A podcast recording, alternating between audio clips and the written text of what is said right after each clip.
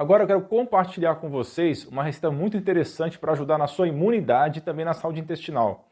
Essa receita é simples e fácil de fazer, basta ter alho, mel e um pote de vidro com tampa. Tanto o alho comum quanto o negro podem ser utilizados, ambos têm propriedades incríveis.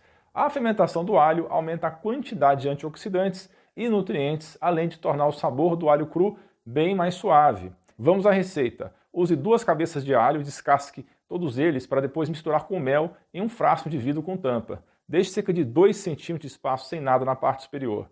Mexa o alho com mel no pote todos os dias para garantir a fermentação e abra um pouco o pote para sair o gás carbônico que é produzido.